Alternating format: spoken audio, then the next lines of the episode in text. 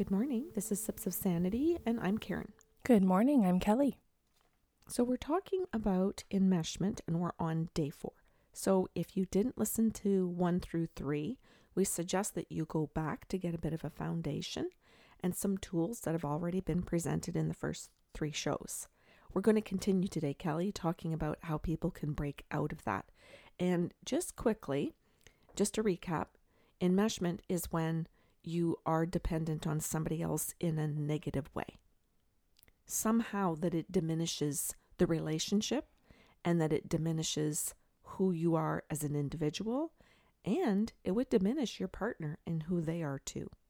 So, yesterday we actually left off talking about the fixer in terms of enmeshment, and it's a great kind of segue into today's show because as a fixer, you need to be in other people's realities.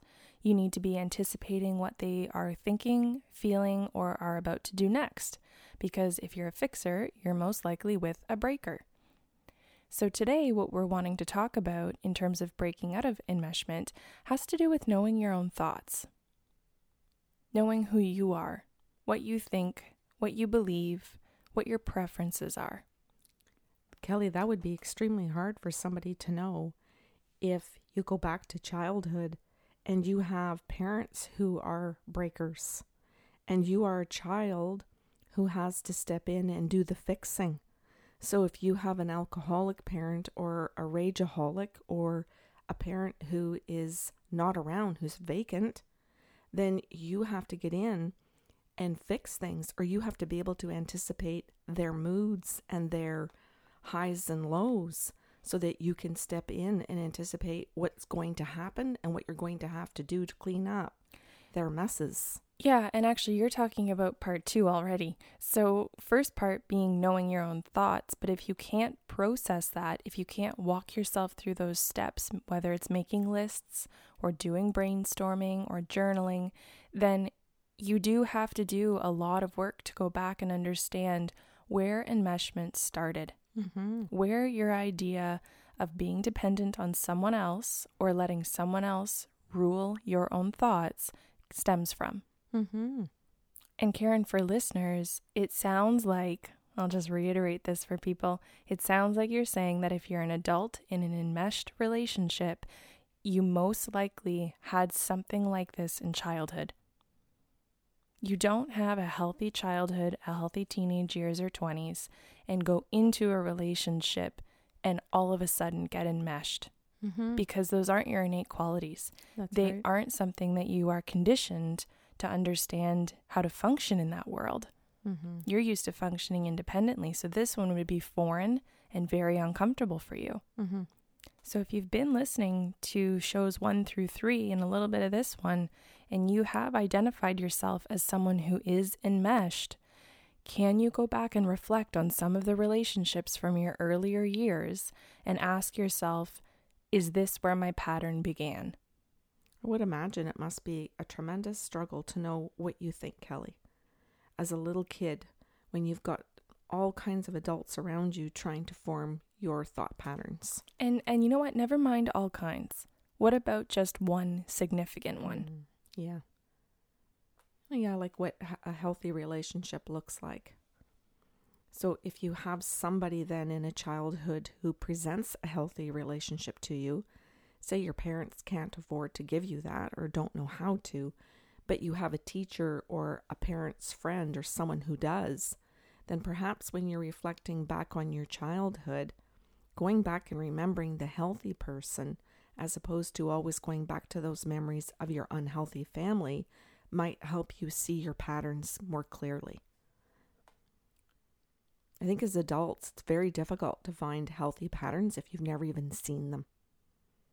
If you don't have a job that gives you that, if you don't have a job that gives you that, or friends, like, or your partner or your own kids now, some people don't have them anywhere.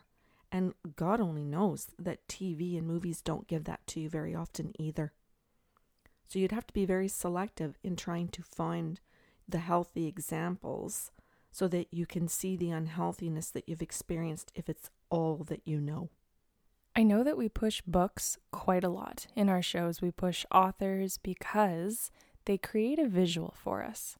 And when you are someone who is enmeshed, is verbally abused, cannot sort out your own thoughts and know your own reality, we can't, we often can't finish our own thoughts. We often can't find our way through a process of thinking. And books give us the visual so that we can slow down, reread, go back, and try and process at our own pace. And I think they're great. And, and, and it's kind of funny because we're doing an auditory sensory experience with these podcasts, but then we relate them back to visuals so that you can pace yourself in your own journey of acquiring your own tools. In sessions, some people are told by their spirit guides that they don't actually have an ADHD brain, but that they have a brain that's been traumatized by what occurred in their childhood. Some people think that they are maybe self diagnosed or somebody's told them they have ADHD because they don't finish their own thoughts. They have high levels of anxiety. They can't finish tasks or assignments or whatever. But in fact, Cal, what they have is this brain that's been damaged since childhood, where they are always focused on other people's stuff. So their empathy is high. They've got some other things that really developed, but their ability to go through process in thinking has been severely damaged because they're not allowed to finish a thought. It's a broken process because of the need, the hypersensitivity to I have to be aware of everybody else's thoughts and needs. Well, and you're talking about going back to day two about judgment and criticism. Yes. Or everyone else's needs, episode three, the fixer. Mm-hmm. It's I think that's great. This could be a wonderful aha moment for someone in their adult years with ADD or ADHD, like you said, who can go, oh, it's anxiety. Oh, it's trauma.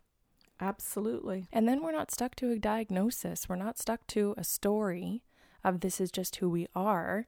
We can look at it and go, okay, it's a pattern. And I know genetically, at the very fundamental level of what we are as humans, you can break patterns and create new ones. Mm-hmm. And I've seen with some of those clients where they they learn that and they come back a year or two years later and say, "I'm calmer. Um, my job. I've got the jobs that I want now. I'm moving forward in life. I'm able to have better relationships. Turns out it's not ADHD. It's not that I needed medication. It had to do with the fact that I just needed to be able to give myself permission to slow down, to think things through, to ask other questions, to see other choices. And that's what happens when we're enmeshed. We don't see choices anymore. We have to only anticipate how to fix for someone else. Or if we're the breaker, we just constantly break out of a sense of, I've got to create the drama. I've got to keep this person addicted to me. But it means that if I'm the breaker all the time, that I've got to create a sense within myself of urgency, anxiety, that something's always got to be wrong with me or with other people. But I always have to see negativity. Unless I'm around other people that don't know that about me, and I can swing and be a completely opposite person when I'm not at home with these people. That's cool. And then they can carry out a dual personality. So you can often see sometimes at someone's funeral where the family can't stand the person who's passed away, but everybody else thinks they're wonderful. So I think one of the steps that can be taken out of today's session, Kelly, is just to ask yourself now whether you think or not that you are enmeshed in a relationship. Maybe you can sit back and ask yourself if you finish your own thoughts, if somebody else tries to finish them for you, if you have a need if you have a need to finish other people's thoughts and tell them what they think or what they should think. So you might be the person that says, Well, you should have said this. You might always be telling your friends or your kids, You should have done it this way. That's enmeshment. You are stealing from somebody else their right to know how they would have dealt with something. And eventually, you're stealing their identity. And that is simply to control them so they won't go anywhere. because of your fear of abandonment, your fear of loneliness. And that's how you become enmeshed through those fears. And there's a wonderful way outside of all of that. Okay, so we will end it there and we will be back with day five of enmeshment. If you have questions or comments about today's show, you can email us at info at bysarlo.com. Otherwise, enjoy your Thursday.